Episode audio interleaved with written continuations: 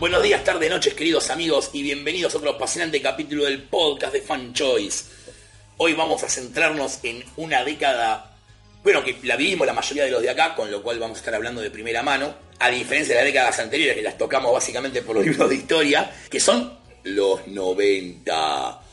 Esta década rechazada por mucha gente, pero que nos dio obras demasiado buenas realmente. Y otras cosas no tanto. Para arrancar la historia voy a volver a algo que habló en el podcast anterior, que fue la Batman del 89, la de Barton. No por la película en sí, sino por algo que se generó en torno a la película, que es de pronto la gente fue consciente que hay cómics que valían guita. Esto porque se da, porque en ese momento se vendió la Detective Comics 27 en una suma de guita absurda, cerca del palo. Y de pronto la gente dijo, pará, pará, esto salió en todas las noticias. La gente dijo, ah, pará, pero tipo, yo me puedo hacer rico comprando historietas. La gente flasheó bolsa de valores mal, tipo, compro acciones en Apple cuando arranca y cuando la rompa, tipo Forrest Gump, soy multimillonario. No, lo que empieza acá es algo que es el mercado especulativo que va a llevar a Marvel al punto de la bancarrota. Año 1990, un año después de, de la Batman del 89. Un tema que se terminó de resolver ayer, digamos. Básicamente. Sale la Spider-Man 1 de Todd McFarlane. Vende 2.5 millones de copias. Un despelote. Y deciden al año siguiente redoblar la apuesta. De hecho, hay una publicidad que si la buscan la van a encontrar. Que van a decir: con Spider-Man 1 la rompimos el año pasado. Esperen a ver lo que hacemos con X-Men. Sale X-Men 1 de Jim Lee y Chris Claremont. Que vende 7.1 millones de copias. Es un número pelotudo para cualquier época del mercado y X-Force con Rob Liefeld que vende 5 millones de copias. Acá todo bien. Uno diría, eh, boludo, hay 7 millones de lectores de X-Men. No, la realidad es que eso no es lo que pasó. Hubo muchísima gente que iba a las comiquerías y compraba 10 copias de X-Men 1 porque dijo, ya está, las compro hoy a un dólar 50. Espero 10, 15 años y cuando el pibe tenga que entrar a la facultad, a la universidad, perdón, las vendo en 10 lucas verde cada una y yo ya gané. Pero es que Marvel dijo, ah, hay 7 millones de lectores de X-Men. Y empezó a hacer sobre tiradas de todo. La, la línea X-Men llega a un punto de títulos ridícula. ¿Qué tenía, Mati?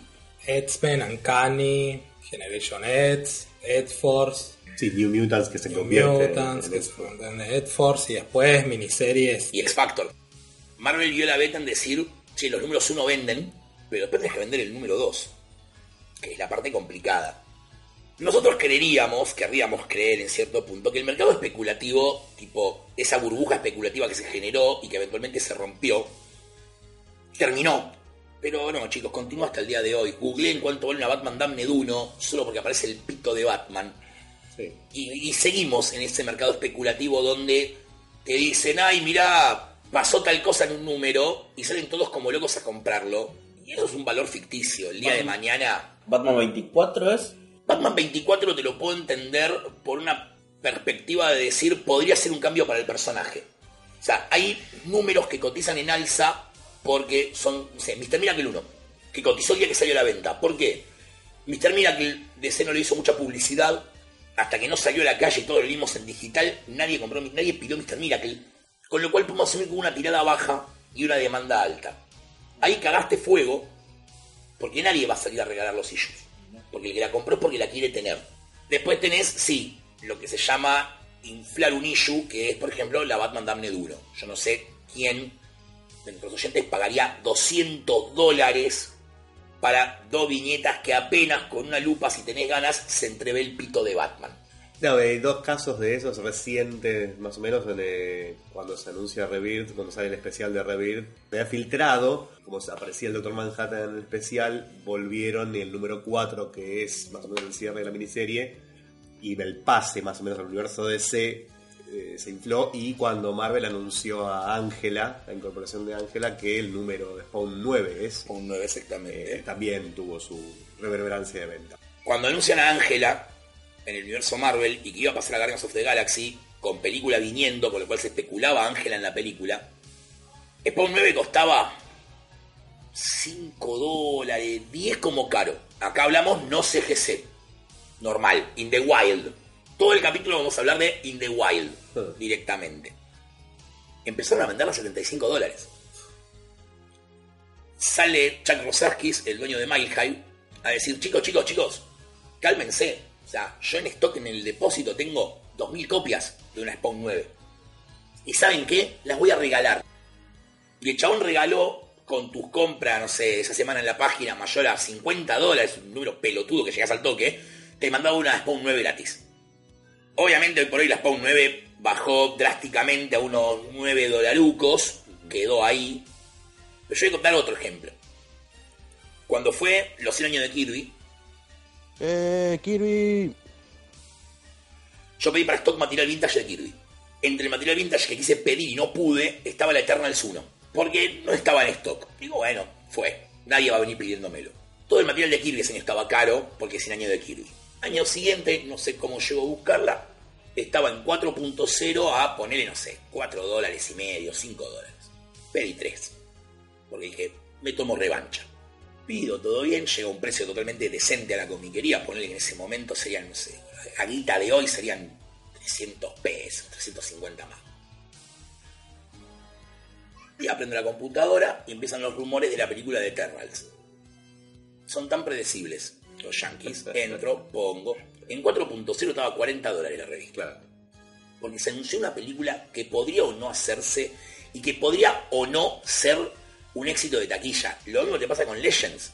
Legends de Ostrander y Birne, que ya hablamos en el podcast anterior, primera aparición del Escuadrón Suicida, número 3. Es una miniserie que hace 6 años la armabas por un dólar por issue. No, no, no era algo caro de armar, era tipo. Yo en punto de fuga con Beto traíamos para stock todos los meses Legends. 6 dólares, 6 dólares, 6 dólares, 6 dólares, 6 dólares. Pero 13 llegó a ir a 40, 50 dólares por una película de Escuadrón Suicida. Obviamente después salió la película. Y, y el número hizo tipo ¡Wow! ¡Pa! Y ahora por 6 dólares lo conseguís. Qué garrón pagar los 50 dólares y después. ¡Ah, me quiero morir!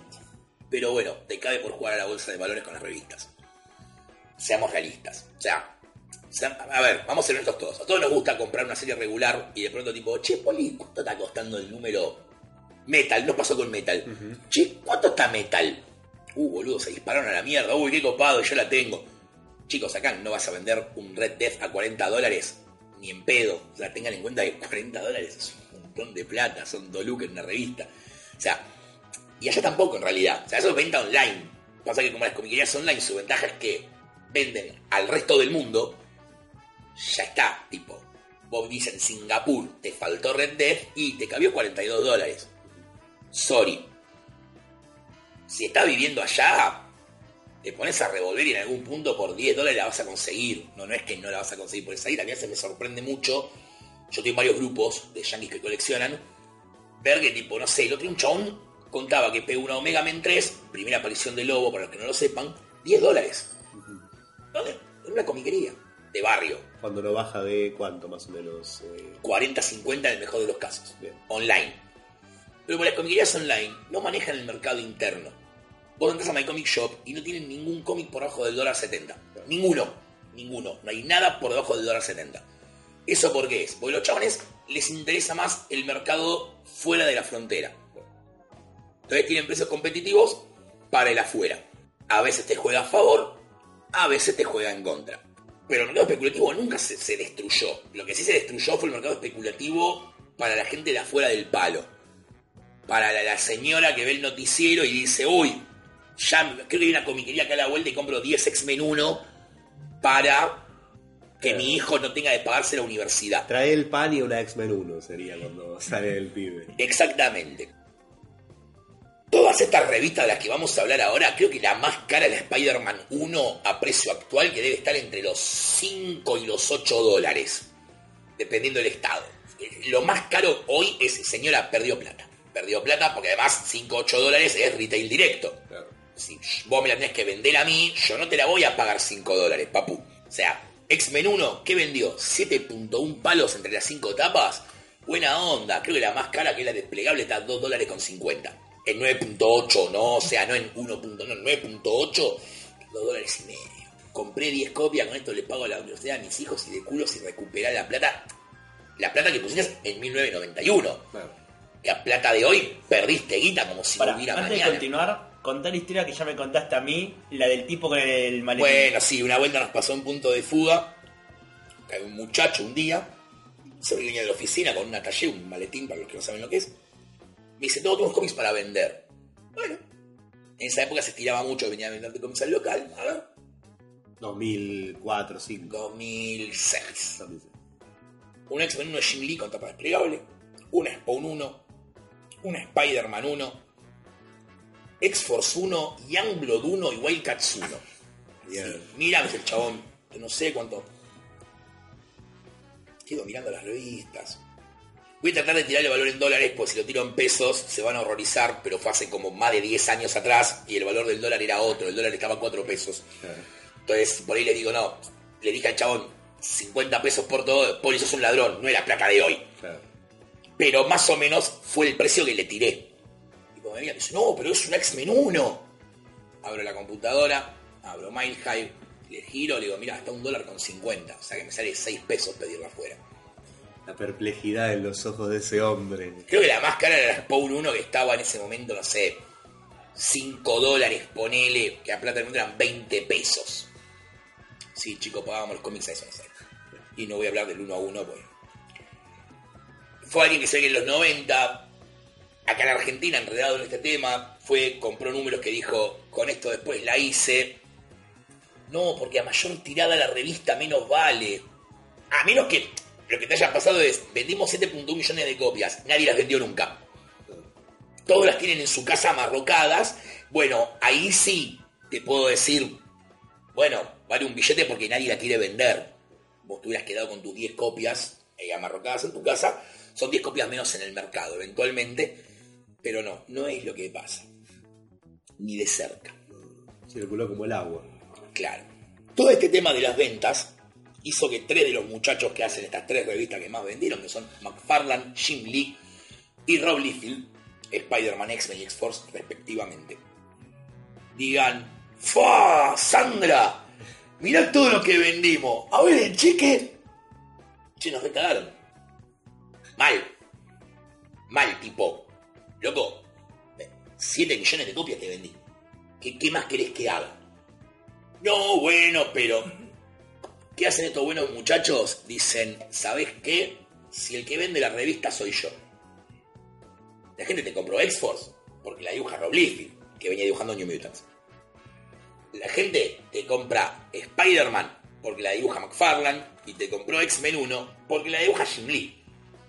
Hay algo de verdad en esto, hay otra parte que no, porque como bien dijimos recién, muchas de estas revistas terminaron en, manos- en manos de gente que no tiene ni idea de lo que está comprando. Entonces fue tipo, nos vamos a ir. ¿Y qué van a hacer ustedes? Vamos a abrir nuestra propia editorial. Con juegos de azar y mujer Con juego de azar. Sí, de hecho, De hecho, básicamente sí. cuando Jim Lee estuvo en Argentina y contó las épocas de Image, sí, sí. Esos pibes la pasaban muy bien. No es que el mercado independiente no existiera. Tenías ya Dark Horse, tenías. Pero estos pibes es como que le, encuentran la vuelta de decir, bueno, vamos todos a crear nuestros propios personajes y es todo nuestro. Pero no de la empresa. Wildcats es de Jim Lee, Spawn es de McFarlane, Youngblood es de Rob Liefeld. Si de mañana Rob Liefeld quiere arreglar con Marvel y llevarse Youngblood a Marvel, lo puede hacer sin ningún tipo de problema. La idea era una cuestión de sacarle poder a las megacorporaciones como Marvel o DC y tenerla a los autores. Qué lindo paraíso utópico que plantean. Pero funcionó, funciona hasta el día de hoy. Image mantiene eso hasta el día de hoy. O sea, si el día de mañana un estudio quiere hacer una película de saga o una serie, va y negocia directo con Bogan. Y Bogan puede meter mano en el guion, o sea, depende del contrato que haya firmado Sí. Bogan. Pero no es como con DC que tipo Warner quiere hacer una serie de Preacher y si Ennis no está de acuerdo, así es la vida, maestro, jodete porque Preacher es mío. Sí, la, re- la, la ya difunta serie de Deadly Class eh, tenía tenía mano de Remender en los guiones, en los dibujos, en una de las partes animadas que había, estaba él como productor ejecutivo, no, no figura, o sea, creo que figuraba por ahí publicado por Image, pero era con él con quien se charló todo. Sí, sí, o sea, Image planteó algo utópico que se mantiene hasta el día de hoy. O sea, es una utopía de 30 años. básicamente. Mis felicitaciones a los muchachos de Image, porque realmente plantear algo así de utópico y que salga hasta hoy. Hubo sus desavenencias, como la peleita McFarlane y Gaiman, pero bueno, no todo puede salir tan bien, o el chino Lee vendiendo su parte a DC y estafando a Alan Moore. Pero bueno, ya llegaremos a esa partecita. Quizás suene muy loco para algunos lectores nuevos que yo diga Image y atrás venga la siguiente frase que es era lo mismo que hacía Marvel y DC.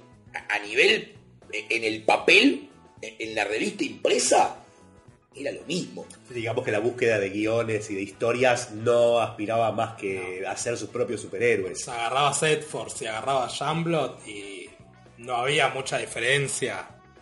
Qué triste, ¿no? Pero no había mucha diferencia en nada. No, no la había, o sea, no- no- lo- los tipos no pretendían una revolución creativa, pretendían una revolución, no sé si lo pretendían en realidad, vamos a hablar con propiedad. Quizás ellos flasheaban que era una revolución creativa, que estaban haciendo cómics que no se habían hecho nunca antes, hasta el mes pasado que había salido X-Force.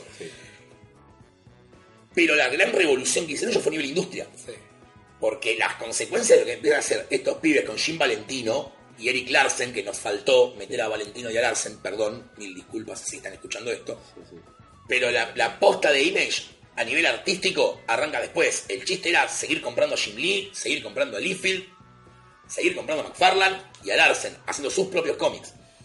Bueno, es, digamos, también es que ya venía, pero es reforzar el yo compro al autor, no compro a la editorial, compro al, sigo al autor y lo sigo en, quiera editar en Image, en DC, en Marvel. Exactamente, esto igual lo vas a ver a partir de Image, de hecho. Porque ¿qué pasa, chicos? Principio de los 90, redes qué? Sociales, no sé qué es una red social. Eh, los medios de comunicación era, era otro mundo. ICQ. Exactamente. Entonces, Marvel flasheaba que X-Men vendía por ser X-Men. Y que el autor no tenía tanta injerencia en el título. Eh, o que Spider-Man vende por ser Spider-Man. Los tipos lo que te demuestran es, no, Jim Lee también vende. Sí, sí. Hay un porcentaje grande de gente que compra X-Men because X-Men. Pero también hay un porcentaje altísimo de gente que compra X-Men because Jim Lee. O Jonathan Hickman. O Jonathan- sí, sí, nos cabió a todos. Todos esperando. Estamos tan cogidos. Bueno, no importa. Deja Hickman de lado. Hickman no al, tiene que ver. al día de hoy, cualquier cosa que dibuje Jim Lee eh, tiene su, su O reverberancia. mochila que diseñe. O mochila que diseñe, sí. Pero creo que el- de todos esos, al día de hoy, el que más sacó con sus series es McFarlane con Spawn. Más instaló un personaje, digamos. Y estamos a punto del número 300. Por eso, el número 300, nueva película en vistas. Dirigida por él, Dirigida ayer. por él. Producida por él. Sí, sí, toda. Creator Owner. Creator Owner al palo, lo más indie imposible. Sí, es eh, la idea de Image así es como la, esa, esa filosofía norteamericana del, o yankee del, del self-made, man, de hacerse uno mismo. Entonces, bueno, vamos a hacer esto y cada uno es dueño. es- tiene que tendrá que ver con eso en contra Sí, de la mega corporación. O- obvia- obviamente. Pues la mega corporación los cagaron de arriba de un árbol. Sí, no, sí, vamos- sí. no, no mintamos, o sea, no, no nos sacamos los buenos. Como a tantos antes, ¿no? Bueno, Preguntale a Sigel Schuster. sí, sí. O a Bill Finger, preguntale. A Bill Finger. Teléfono para Bill Finger. Kirby, Sí. Ditko. Ditko. Claremont. Claremont, sí. Sí. Len Wayne. Bueno, no importa. Podríamos estar el resto de la tarde con esto. Pero no lo vamos a hacer, vamos a avanzar en la charla. Año 92, ya con Marvel tipo en la cresta de lo que ellos flasheaban que era la cresta de la ola, pero atrás venía una caída. Dato curioso, en el año 97 las acciones de Marvel costaban un dólar cada una. Yo de hecho recuerdo tener una charla con mi vieja y decirle, ¿y no podemos comprar? No, me dijo mi vieja, no sé, no sé cómo hacerlo. Hubiéramos averiguado, boludo. Hubiéramos averiguado. Concha de mi madre. Esos cómics gratis de Marvel sí se podían ver. Sí, sí, sí. Ah, y, y la plata, y la plata, claro, sí, la plata también. Eso siempre garpa mucho. Del otro lado de la vereda, la gente de DC estaba planeando armar algo grosso con Superman. La historia es muy simpática, está en uno de los documentales de Superman, de los múltiples que hay. Donde se reúnen lo que eran los autores de Superman en ese momento, que eran Jargens, Bogdanov, Louis Simonson, creo que Ordway. Ordway, sí. Y dicen, bueno, listo, vamos a casar a Superman. Se viene, se viene el matrimonio. Arman todo para hacerlo. Los llaman de vuelta, van a DC. Hay un ejecutivo de la Warner que les dice, todo lindo, pero no lo pueden casar porque vamos a lanzar una serie de televisión que se llama Lois and Clark. Y la idea es que en la quinta temporada ellos se casen en la serie y hacerlo en simultáneo con el cómic. Se va el tipo este de Warner, quedan ellos sentados, dicen, ¿de qué mierda hacemos? Jalen se agarra y dice, vamos a matarlo. Qué popularidad para empezar la serie. ¿no? Que encima, si no mal no recuerdo en el documental, dicen que ya lo venían tirando en chiste años anteriores. Ya venía, che, ¿y si lo matamos, no, no podemos hacer eso. ¿Lo matamos? No. Y este año cuando dijo, ¿lo matamos? Y dale. Sale como piña. Cuando DC lo publicita, con esa S sangrando, lo publicita como muere alguien del universo Superman. Empiezan las apuestas. Jimmy Olsen, Perry, Lois. Claro, nadie dijo Clark. De vuelta, vamos que en esta época muerto era muerto. Barry Allen había muerto, Supergirl había muerto. No volvías del más allá. Hay fotos y hay videos del día que sale a la venta la Superman 75 de las puertas de las comiquerías con cola de gente. Pero cola, chicos, ¿eh? en serio. Cola de gente para entrar a la comiquería a comprar eh, esto. Yo, mi primer contacto con la muerte de Superman fue una nota en la Villiquen. Recuerdo, lo debo tener todavía guardado. Tipo, onda, wow, jodido, mataron a Superman. Tipo, o sea, posta había llegado a los diarios. Y la gente se enteró de que Superman moría en el número cuando abría la bolsita negra, que venía con tipo la banda funeraria, el pack funerario, digamos, y leía la revista. No es como ahora que ya, antes de que sale la revista y ya sabes que Superman se va a morir en ese número. Sí, sí. Porque Batman no se casa. O que Batman no se casa. Había como un, un impacto en ese momento de tipo, ¡uh! ¡Qué fuerte esto! Estaba re bueno, yo me acuerdo de los 90, tipo comprar cómics y no saber lo que iba a pasar. Una vuelta, año 99. Voy a mi comiquería. Green Lantern 119, la de Kyle Rayner. Hell Jordan es el espectro. ¿Qué? ¿Cuándo pasó esto? Day of Judgment. Bueno, vendémela. Se agotó. Concha de tu madre. Eventualmente la conseguí. O sea, era posta. Tipo, te enterabas en el momento de salir la revista. Estaba re bueno. Re bueno, no como ahora. Pero bueno, bueno igual.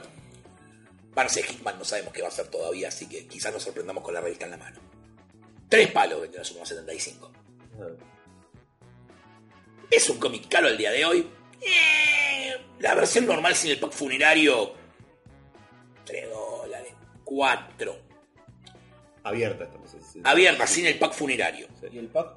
Y con el pack, 15 dólares. Eh, Es un lindo recuerdo. es, un, es un lindo pack, además viene con el diario, la banda funeraria, la trading card exclusiva. Un par de meses más tarde, sale el Adventures of Superman 500. Superman seguía muerto, donde Superman vuelve de la muerte. Cuatro palos, 200.000 copias, 4 millones 200.000 copias vendió. Hoy vale un dólar 70. Y los números donde se presentan los, los Superman nuevos, que uno de estos iba a reemplazar a Superman, Los Supermanes. el reinado de los Supermanes, Claro, los Supermanes. valen nada, pero también vendieron entre los 3 y los 4 palos cada número. Y era esas tapas que tenía de un color y se. Eh, recortado el logo. Recortado. Bueno, las tapas con truquito de los 90. Sí. ¿No? Que brilla en la oscuridad, que viene die-cut, que es cortadito, que viene holográfico, Holográfico. metalizado, todos los chiches para que sea un objeto más que una revista. Todas baratas son. Todas, todo, todo ese, ese departamento de marketing que se rompió la cabeza para diseñar objetos de colección. Hoy está diseñando tarjetas de cumpleaños. Sí. Probablemente los combos en McDonald's y cosas por el estilo. Pobre gente. Pero un poco eso te indica que vos no podés forzar el coleccionismo. No, No. puedes ponerle un holograma para que eso valga más. No funciona así. No, no, por supuesto que no funciona así. Batman 21, debut en parte 1, por supuesto que eso no funciona de esa manera. No, no es que vale 30 dólares más caro que la versión normal porque la tapa es lenticular. Funciona en casos Puntuales. demasiado excepcionales. Es como la variant cover.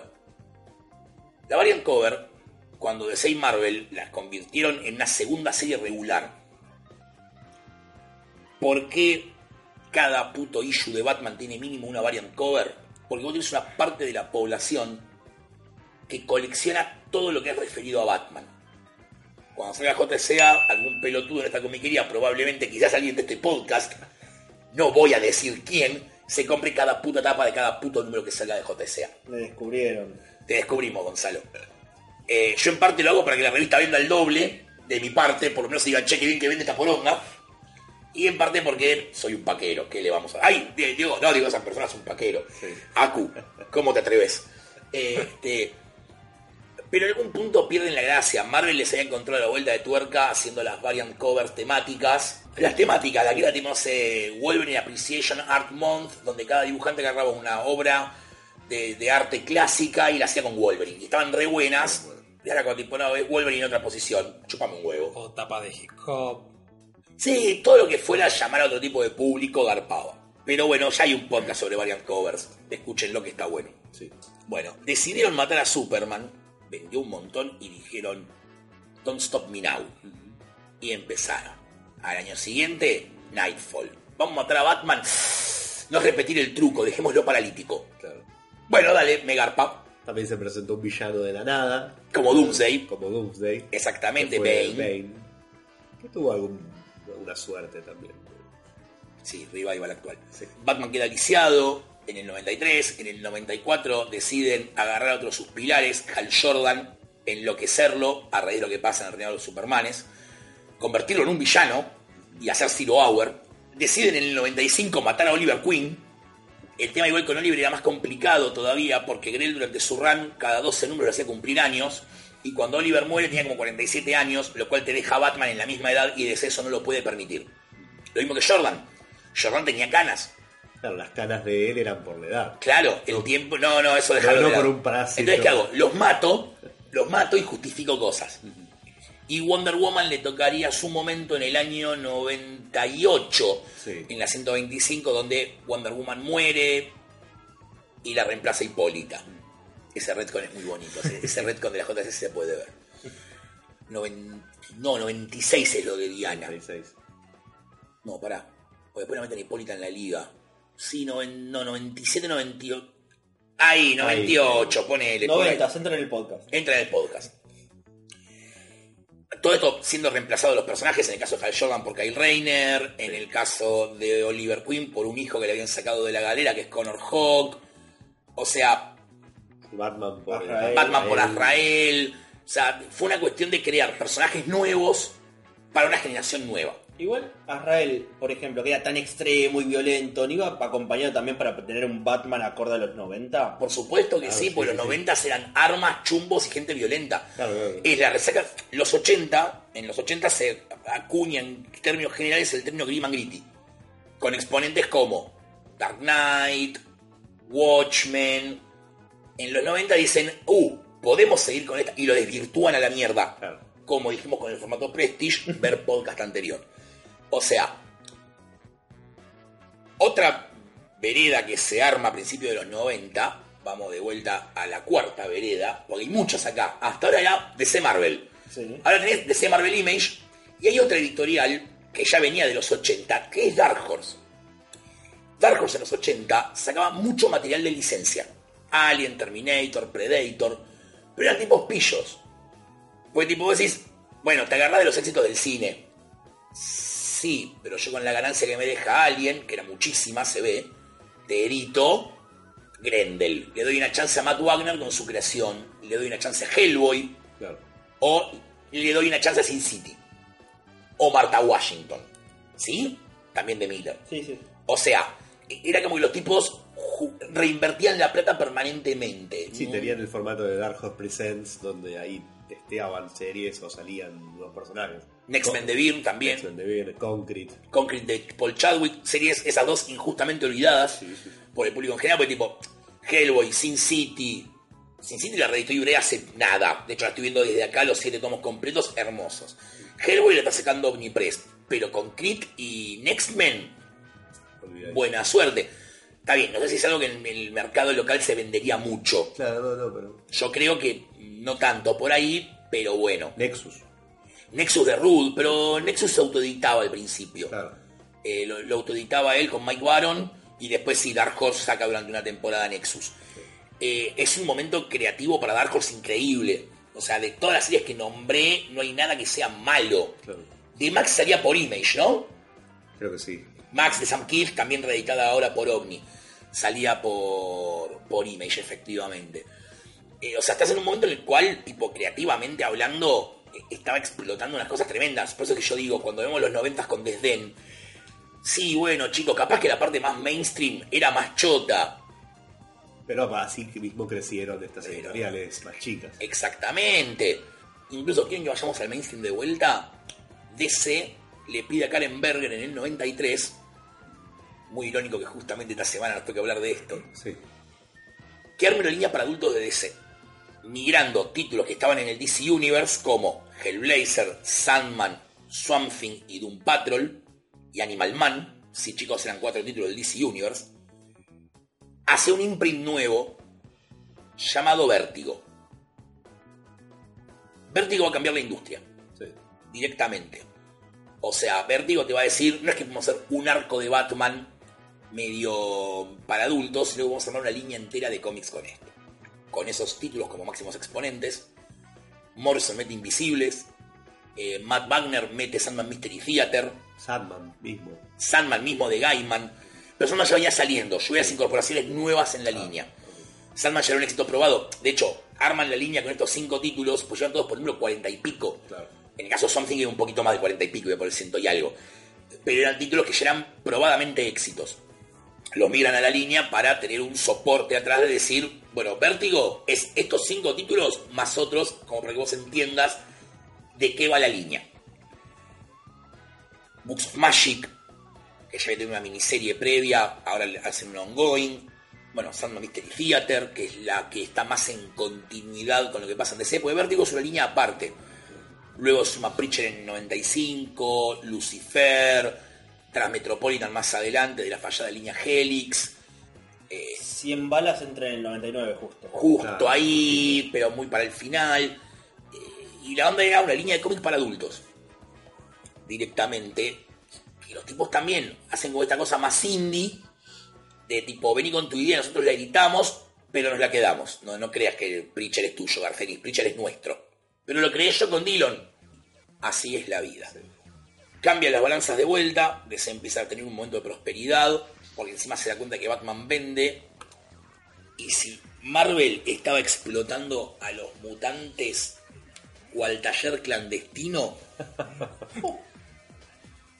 DC agarra a Batman y hay unas cosas inexplicables en algunos puntos. Vamos a, a ir analizándolo punto por punto. Legends of the Dark Knight sale en el 89, promocionado como el primer número uno de una serie de Batman desde 1940. Mercado especulativo, ¿cómo estás? Sí. Shadow of the Bat de Alan Grant en el 92. Cuatro títulos, es manejable la cosa todavía.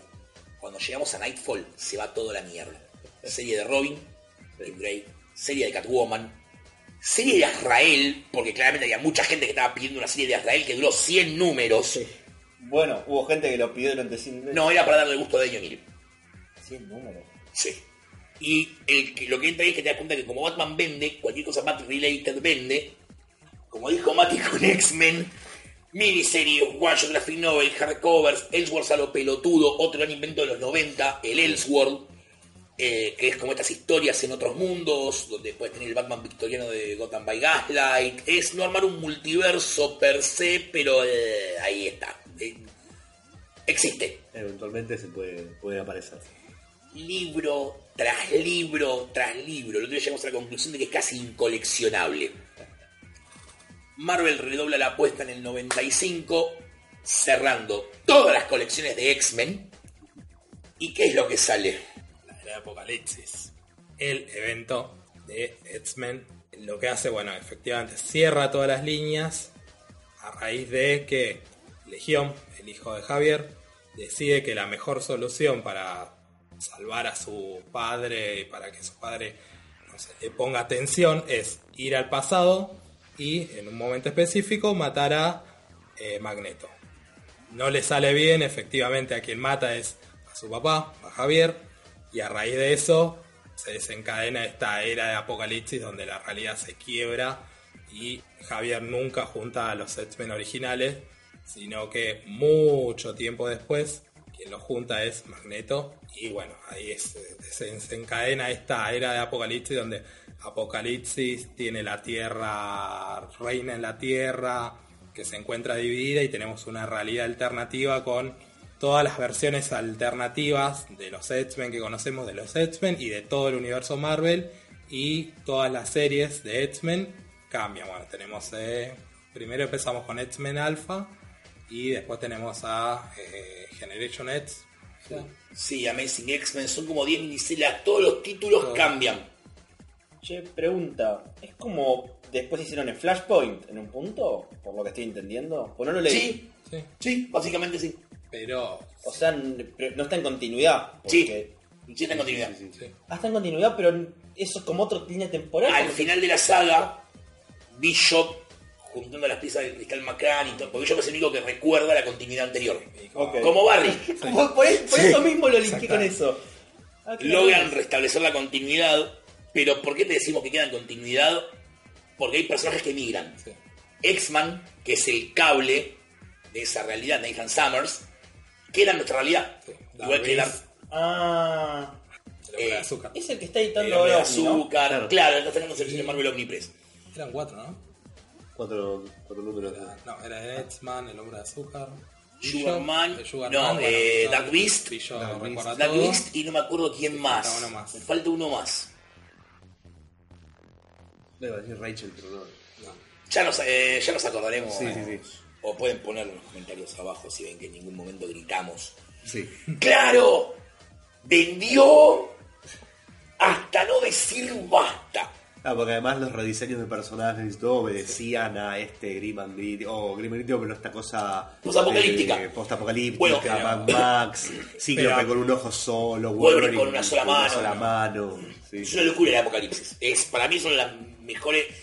Mati acá por ahí me va a poder corregir. Si no es lo más épico que hicieron con X-Men y ambicioso, pegan el poste, queda picando en el área y. Onslaught. Ah, no, Onslaught no. Bueno, vamos a Onslaught, pues. Sí, por favor. Porque no, descansan los X-Men. Oh. No, no, no, nada. otro. Acá en los 90 no descansa nadie. Nadie. Todo es oportunidad para agarrar plata. Para, yo vi la etiqueta que tenés por ahí dando vuelta que nos regalaste que era se viene Onslaught, cuidado con Onslaught, qué sé yo, no sé qué es. Ahora vamos a llegar a eso, vamos de a cachito Hay porque que ir un hay, poquito antes. de No, no, no, no, no, porque hay un evento, hay un evento, un toque en el medio, Sí, poquito importante, que fue de un Marvel. claro. Año 95 nos desayunamos con que, tipo, ya estaban los crossovers, ya había pasado Spider-Man, Superman, Green Lantern, Silver Surfer, Marvel y DC redoblan la apuesta y sacan una mini de cuatro partes donde enfrentan los dos universos directamente en un evento de proporciones de crisis. Lo particular de esto es que había, se planteaban 10 enfrentamientos, que eran los que decidían el destino del universo. Estas dos entidades no eran muy inteligentes, porque en vez de hacer 11 enfrentamientos, para que de alguna manera haya un ganador, no, si se terminan 5 y 5, nunca pasaría esta estupidez. Pero nunca pasaría esta estupidez. Deciden que parte de las peleas sean por votación popular. No fue una buena idea. Batman Capitán América, Superman Hulk, Spider-Man Superboy, Tormenta contra Wonder Woman y Wolverine vs. Lobo fueron las que se decidieron por voto del público. Lo que no tomó en cuenta DC es que la serie de X-Men estaba en su tope y la pelea contra Wonder Woman la gana Tormenta. ¿Qué? Era, Obviamente, Poli. claro, obvio. ¿Este era Diana o era Hipólito? Diana, Diana, no, era Diana, era Diana, era Diana. ¿Qué? Las demás se ganan como se estimaba. Wolverine contra Lobo. Mi problema con DC vs Marvel, que le tengo un cierto nivel de cariño, es que las peleas sean demasiado cortas, porque eran cuatro números normales. Claro. Wolverine contra Lobo, que debía ser un cómic para no menores de 18 y 64 páginas de machaca, tripas, sangre para todas. Lo divertido- Tres viñetas. Tres viñetas, nos parece adecuado. Peter David, Ron Marx en un laburo más o menos decente con lo que le dieron. La pelea de Aquaman con Namor es muy buena. Gana Aquaman. Porque la pelea a inmovilizar un segundo al oponente, aunque sea, y Aquaman le tira una ballena encima a Namor. Vos podrás volar, lindo, lindo. Mirá este ballenato. Pimba. Ah, en la parte de los cambios de deseo a los personajes, la mano de Aquaman, ¿eh? Never forget que Aquaman pierde una mano. Y también eh, entra en esta onda Green Man Gritty en un punto. Claro. Porque se pone un garfio y sale a cortar a todos. Y recién me di cuenta de algo del Batman vs. DC. Solamente cinco votaciones. Cosa que ellos controlaban el empate. Claro, que es como termina la saga. Donde en el número 3 nos enteramos de cómo tenían empatados estas dos entidades cósmicas que representaban cada uno un universo, fusionan los dos universos o la Amalgam Comics. Que nos regalaría títulos como Dark Claw, la fusión de Wolverine con Batman, Bruce Wayne, agente de Shield, Super Soldier, sí, es Capitán América con Superman, y otras bellezas más. Con unos equipos creativos de la puta madre, quiero decir, porque Doctor Strange Fate la hace García López. Eh, bueno, Dark la hace Jim Valent, no siempre se gana. Eh, Super Soldier era Mark Wade con Dave Gibbons. Un despelote todo. Acá lo pudimos leer de Vid casi en simultánea, un año más tarde. No entendíamos nada. Eventualmente en el número 4 se paran de vuelta los dos universos y todo se restablece a la normalidad. Dato poco conocido y que nunca sabremos cuál es, es que la idea de Seven vs Marvel era al final intercambiar un personaje de cada universo y que quedara permanentemente en el otro universo. Nunca sabremos qué personajes son o hasta donde sé yo, nunca ninguno de los autores dijo iba a ser, íbamos a cambiar a Hawkeye con Green Arrow porque da todo lo mismo. Selamen Joss. Sí. Ojo, un Hawkeye en la Justice League peleándose con Batman, lo hubiera comprado.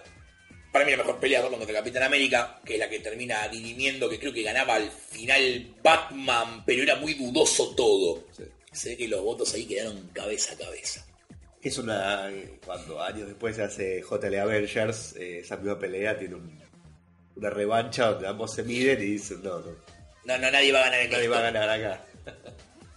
Luego de este evento que también vendió todo lo que se podría haber vendido, aunque no entra en nuestro top de ventas, el top de ventas ya cerró acá, Marvel hace su eventito del que hablábamos recién, que es Onslaught. No hay nada bien con lo que vamos a decir ahora. Todo lo que va a continuar acá está todo mal. Aparece este Chovy que se llama Onslaught. La palabra Chovy es casi acorde. Pregunta, por lo que tengo entendido, Onslaught no se preparó como durante un año, porque no era algo así como que caía Juggernaut como tres años antes de decir viene Onslaught. Sí, un año, un año un año, Un año antes. Tardó un año en hacerlo. Claro, Marvelution, para los que comprábamos Forum. Sí, ameritaría todo hacer un podcast aparte. Bueno, ya va a haber algunos podcasts de cómo eran los 90 en Argentina. Spoiler warning. Ay, perdón, Gonzalo acá me, me hace señas de que no Cállate. prometa más cosas. Esta semana se encargaron de recordarnos. Hola, Estefan, ¿cómo estás? Se encargaron de recordarnos que tipo hay como unas promesas ahí. Dos podcasts son. Dos, y yo acabo de meter un tercero. Porque-. Pero no sabe, no sabe exactamente que callate. no importa, vamos a dejarlo ahí porque tipo, después hay que cumplir las promesas y no estamos en campaña. No contentos con esto de Onslaught, hacen el eventito finalmente y el evento termina de una manera que nadie se la vio venir, que es que básicamente se sacrifican los Avengers, los Fantastic Four, bueno, Iron Man todo obviamente como Avenger, para detener a Onslaught metiéndose adentro de Onslaught, era una entidad de energía por ese entonces. que era Magneto y Javier fusionados. Javier fusionados. Era Javier con la parte mala de Magneto adentro. Mati, tira algo así, ¿no? Divertite. El tema viene cuando Javier eh, Magneto hace lo impensable, ponele, Lo lógico. lo lógico en realidad, y le quita el, ama- el amante a Wolverine. O sea, Entonces, atracciones fatales. atracciones fatales, que también venía con unas tapitas muy, muy curiosas y muy divertidas. Y bueno, Javier, como buen tipo, no tiene la mejor idea que lobotomizarlo a Magneto, quien desaparece por un tiempo, bueno, después reaparecerá y cosas mucho más raras pasarán. Y bueno, a raíz de esto, entonces Javier lo que hace es toma esta parte mala de Magneto que se empieza a gestar en su cabeza y algo raro ahí pasa y a raíz de eso, bueno, surge Onslaught. Muy lógico, ¿no? Un espanto todo. La consecuencia fundamental de Onslaught es que desaparecen los Avengers, Iron Man, Thor, Capitán América, los Fantastic Four. Pero Y Marvel- de X-Men. Espera, espera, déjame terminar. Y Marvel decide llamar a sus hijos pródigos. Tipo, viste cuando el nene se va de casa y vos le decís, ah, después de la cena de año nuevo no vas a venir y está el abuelo. Vuelven Liefeld y vuelven Jim Lee a Marvel para Heroes Reborn. ¿Qué es Heroes Reborn? Oh, Es una reimaginación de los orígenes de estos personajes que habían desaparecido. Con cuatro series. Fantastic Four, Avengers, Iron Man, Capitán América. Capitán América y Avengers de Rob Liefeld, los primeros números porque después no, no había más plata. Fantastic Four y Iron Man de Jim Lee. Con guiones de andás a ver quién, creo que Scott Lobdell y los que sobraban ahí. Eventualmente volverían, y es lo último que vamos a hablar de Heroes Reborn en este podcast. Y duró 12 números, Un año, un año. 13. 13 Hay números. un número el 13. número 13 de cada edición que Revolución Industrial, que es cuando vuelven del universo de bolsillo. claro, es la manera que logran. ¿Sabían que Universo Marvel tuvo dos continuaciones más? All Access y, y Unlimited Access. All Access con sus dos amalgamas también, donde estaba Howard the Duck, Dark Club Adventures y otras cosas más. Cambié el tema muy abrupto. Bueno, mejor para todos. Lo más divertido que nos va a dejar a nosotros esto de Heroes Reborn es el relanzamiento de las colecciones de Marvel. Todas menos X-Men relanzan, básicamente. Relanzan Hulk, relanzan Spider-Man, Cap- Capitán América sigue. Capitán América, no, no, relanza con Wade y con Ron Garney, Pero papucho. venía ya antes del. Sí, relanzan Wade y Garney y. Capitán América. Sí. Pérez y Basic en Avengers, que es tipo onda. Sí. Vamos todo, Thor con Romita Jr. y Jargens, Sí. otro titulazo. Y Fantastic Four con Claremont y La Roca, que está muy bueno también. O sea, relanzan con toda. Aprovechan, relanzan Amazing Spider-Man desde un número uno de vuelta. Y Marvel va a la quiebra. Sí. Llega el punto en el cual Marvel comete tantos errores tácticos a lo largo de la década que quiebran. A todo esto Spider-Man, paréntesis, venía con la saga del clon. ¡Ay, la saga del clon! Mirá que me la salteé por accidente. Te lo olvidaste tanto como la colección de, de Salvat de Spider-Man. Claro, la saga del clon, Venom. Venom. Venom también del principio de los 90, creación de. McFarlane, Carnage, Carnage, Maximum Carnage. Maximum Carnage, sí. Cuando nos preguntemos qué fue lo que pasó que Marvel quebró, todo lo que acabamos de nombrar en este podcast es un camino, no me la vi venir, Sí. no es válido, chicos. Quiebra, llega este momento en el cual las acciones de Marvel costaban un dólar. Y la manera de recuperar plata es salir a licenciar sus personajes para películas. Fox se queda con X-Men, Fantastic Four, Daredevil, Ghost Rider y Punisher. Y Sony se quedaría con Spider-Man. Pobres Iron Man, Capitán América, Thor, no los quería nadie. ¡Ja! En tu cara.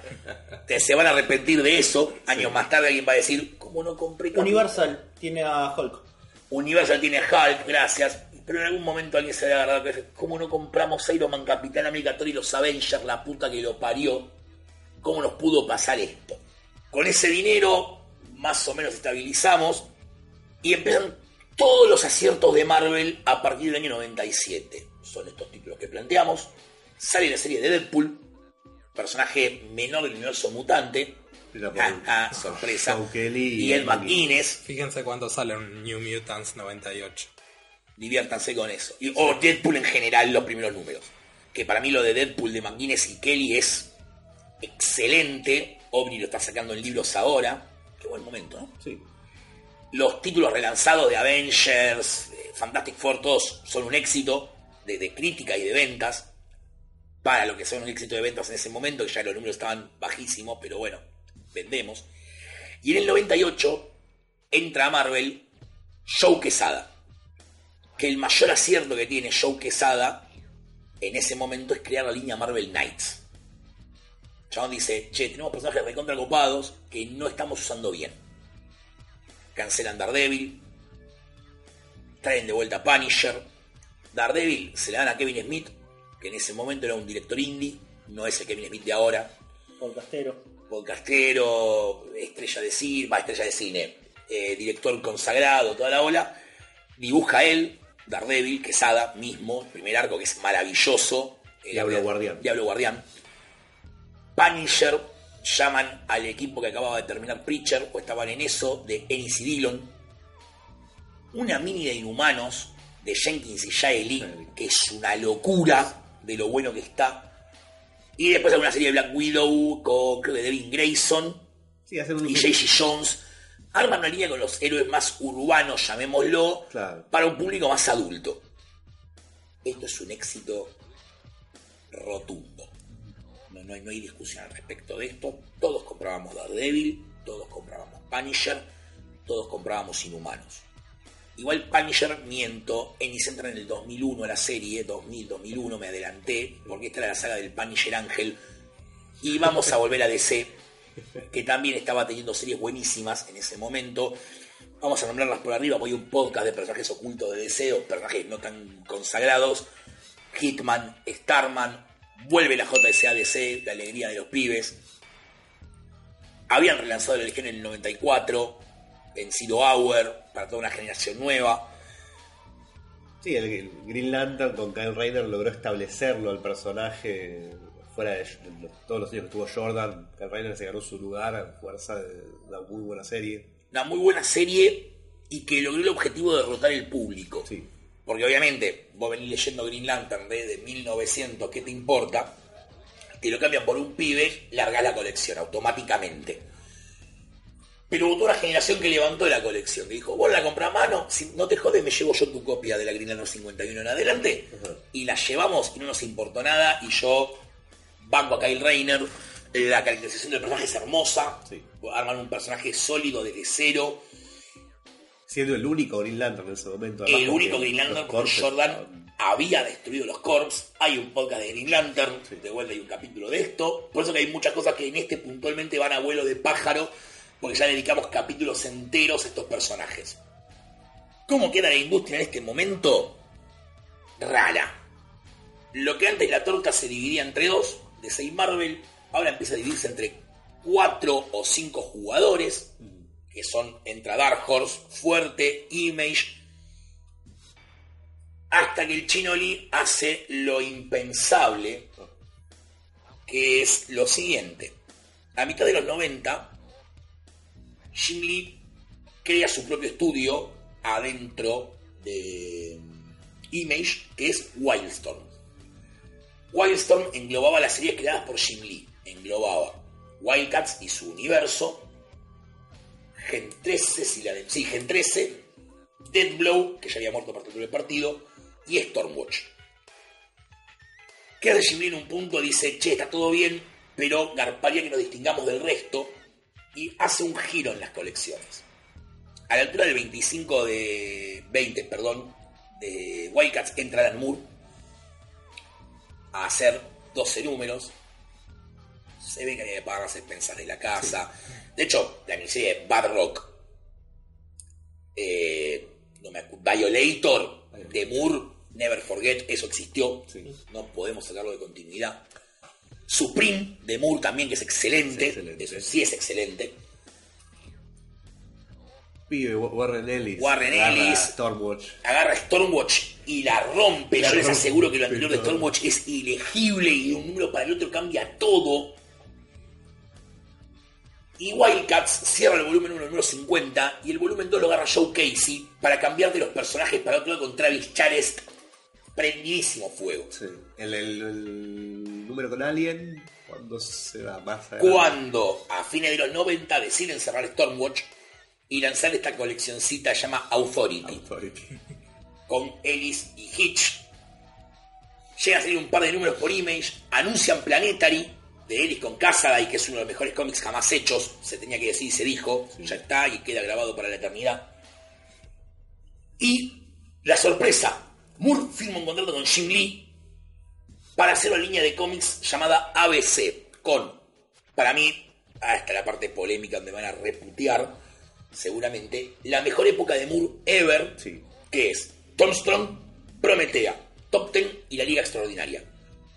Cuatro títulos escritos por Moore, Tom Strong dibujado por Chris Sprouse, Prometea por J.H. Williams III, y dibujante relativamente desconocido en ese momento, Una per tanto, Top Ten con Shinja y Liga Extraordinaria con Kevin O'Neill. Firman el contrato, listo, vamos a laburar juntos. Lo que no sabía Moore es que Jim Lee estaba vendiendo Wildstorm al único lugar en el mundo donde él juró jamás volver en su vida, que era DC. Y así resultó ser que de pronto Alan Moore estaba trabajando para DC de vuelta. Moore, lejos de, ser un- una mala persona y decirle a Jim Lee, yo chupame un huevo, no hago nada, mandame a tus abogados, dice, yo firmé un contrato, me cagaron de vuelta, me la banco como un campeón, te voy a hacer los 33 números de Prometea, te voy a hacer 25 números de Tom Strong, te voy a hacer dos minis de Liga Extraordinaria, una ongoing, eh, una graphic novel después, te voy a hacer Tomorrow Stories completo, la antología de él. La puta que te parió. Y yo sé que te vas a quedar con mis personajes. Sorpresa, sorpresa. Tom Strong y Prometea son de DC ahora. ¡Ey! No me la vi venir. También utilizados en un, un número cada uno, creo, pero. Pero lo suficiente como para que los derechos sean de ellos. Para que sean de ellos, sí, sí. Ya está listo, suficiente. Ahora los puedo usar cuando yo quiera. Un garrón. Sí. De hecho, dato copado, Tom Strong, Moore se va creo en el 20-21 de la serie y así sigue andando. Ajá. Y le escriben unos pibes que se llaman Ed Brubaker, Bogan, Jones hace un par de números. No acuerdo quién más, pero yo era como tipo, a ver quién la sigue después de Moore. ¡A la mierda! Está re bueno esto, ¿eh? Está re bueno. Pero bueno, a mí en esa época Moore me dio lo que más me gusta de él, que son esas colecciones que son... Yo siempre dije lo mismo de Moore, que es como que él agarra... De hecho lo dice él, mismo en Los Simpsons. Está, si ustedes ven Los Simpsons, el capítulo que está Alan Moore, grabado con su propia voz, cuando Bart le dice, amo tu número de hombre radioactivo, y el tipo le dice básicamente, te gustó que agarre tu personaje colorido y lo convierta en una mierda, o sea, no en una mierda, pero en algo oscuro, En un retorcido. personaje depresivo que fuma crack. Claro, exacto, músico de jazz que nunca tuvo superpoderes. Que es como. Moore agarra la, la- la parte de superhéroes, cuando hace superhéroes, y lo convierte en algo oscuro, retorcido. Acá es todo lo contrario. Acá Tom Strong es lo mejor del pulp. Lo, lo mejor del pulp. Prometea es colorido. Es buenísimo todo lo. Voy a refrasear. Todo lo que hace Moore está buenísimo. Pues Miracleman es genial. Watchmen es una obra de arte aunque no la lea tan seguido, yo ya la leí, ya cumplí con mi cometido en la vida. Pero acá en, en ABC, para mí deja su mejor laburo. Y se lo discuto al que quiera. O no, y estamos todos de acuerdo, y todos nos gusta la época distinta de un autor, también puede ser. ¿Qué época los 90? No, Convertibilidad, uno, uno a uno, y todo el quilombo de que acabamos de hablar. y ellos se fumaron a Clinton ahí. Claro, Clinton con Mónica Lewinsky, todas las cosas que chicos agarren un libro de historia, que eso sí lo encuentran fácil. Michael Jackson. Polémica. Polémico todo. Bueno, esto más o menos fue un repaso así a golpe de vista de los 90. Creo que no dejamos nada afuera. Estuvo más dividido esta vuelta. Sí. La vuelta estuvo más dividido. Que fue una época muy activa para la industria. Y esperen que lleguemos al 2000 y empecemos con IDW. Empecemos a meter más editoriales y se va a enquilombar todo infinitamente más. Hoy en la semana hay solo una noticia importante. ¿Vieron que hablamos de que Vértigo fue un éxito en los 90? Bueno, cerró. Para Hoy. su De hecho, DC cerró todo. Cerró Vértigo, cerró Zoom, cerró Inc. Y dejaron nada más que tres líneas editoriales que son DC Kids, Sí, DC y Black, Black Label. Label. Yo hubiera cerrado Black Label y hubiera dejado Vértigo. Hubiera pasado todo Vértigo. Pero Vértigo lo estamos velando en vida hace Pero Black. Label se comió los mocos con el primer cómic que Y sacó. Vértigo lo hicieron comer los mocos con Second Coming. DC, DC está zarpado en pacato. DC es como tipo, ¿usted cree que este cómic podría ofender a alguien? Sí, no lo publicamos. No pasa por el nombre que le pongas, sino por las políticas editoriales que vos tengas. Sí, ya sé. Pero qué sé yo, Vértigo después de todo lo que hizo, que sea reemplazado por Black Label, que es la nada misma. ¿Te yo. sorprende igual? No, no. O sea, e- es, parte de la movida esta rara de DC de deshacerse todo lo viejo y bueno y reemplazarlo con cosas nuevas. A mí no me va, sinceramente. Yo hubiera preferido que seguir llamándose Vértigo. Pero la realidad también es que lo venimos velando en vida a Vértigo desde que Image agarró la posta. Eh, Image Dark Horse y DW. O sea, el lugar por el que Owner ya no es Vértigo. Vértigo, los que fueron, era, no sé por qué fueron de hecho, porque no es tuyo. O sea, todo lo que salió en Vértigo en los últimos años no es tuyo, es de DC. Teniendo la posibilidad de Vértigo y bueno, Scott Snyder.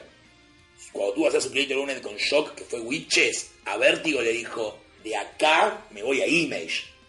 O sea, eh, hay toda una cuestión que ya de, de autores que tipo, está todo bien con Vértigo, pero déjame, voy por Image, pues así es mío. Yo creo sinceramente ya lo venían movilando en vida.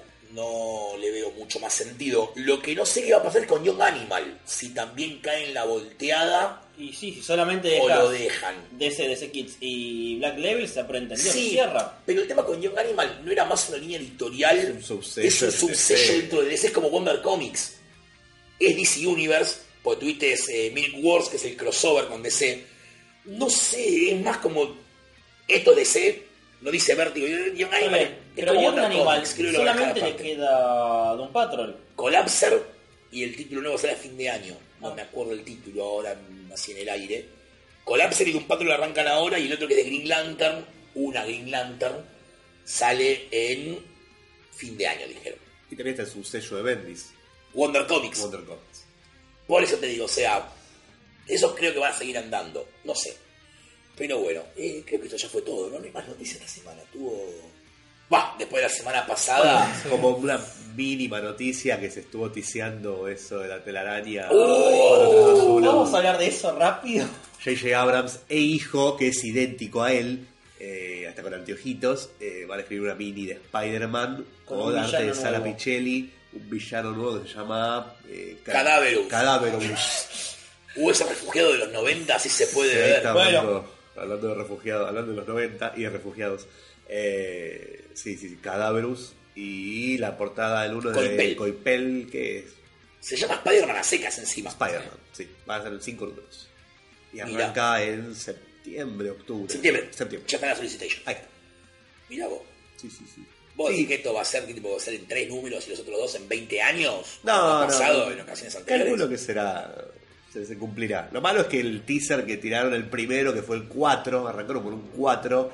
Mucha gente. Y al mismo día, Alex Ross compartió una ilustración con ese mismo hashtag. eh, de la película, de una ilustración de, de Alex Ross para la película de Spider-Man de Raimi. Mucha gente supuso, empezaron las teorías locas que duró un día, de que iba a ser eh, una adaptación del De la cuarta. trabado guion de Spider-Man 4 para eh, para en cómic. Sí. No se quejen. Eh, bueno. No, no, no, está bien, yo. Siempre es bueno ver a Sara Pichelli. Obvio. Que- Siempre es bueno. Así que bueno, chicos, esto fue todo por esta semana, este viaje nostálgico a los 90. Sí. Eh, ah, quedé pico caliente con Argentina en los 90, Fantabaire, Chau, tuvimos- Columba. Ya este podcast tuvo un viaje a los 90, si no me. Sí, ¿no? tuvo, tuvo, tuvo, pero no es suficiente. No es suficiente. Siempre se puede volver a viajar. Sí, yo... eh, El hombre de los 90. Igual no los 90, pero... Basta, no. Hasta la semana que No, viene. no, no, Gonzalo, no, no. Eh, yo creo que, perdonen, no, como en el capítulo anterior voy a hablar en voz alta. Sí. No estoy prometiendo nada. No estoy prometiendo nada. censurar. Puede no salir Querría, al aire. querría ver la reacción del público a... ¿Estaría copado hacer un podcast sobre eventos de cómics en Argentina? De Sí. histórico hasta hoy. ¿Cómo no estaba en la carpeta eso?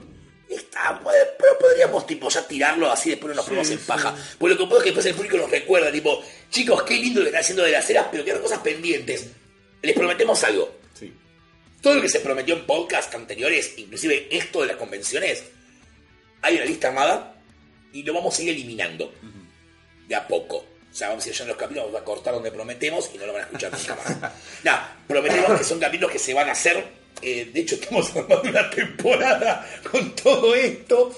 Eh, Con los Sears. Sí, los sí. capítulos prometidos. pero sí, les prometemos que todas estas cosas que estamos diciendo se van a cumplir.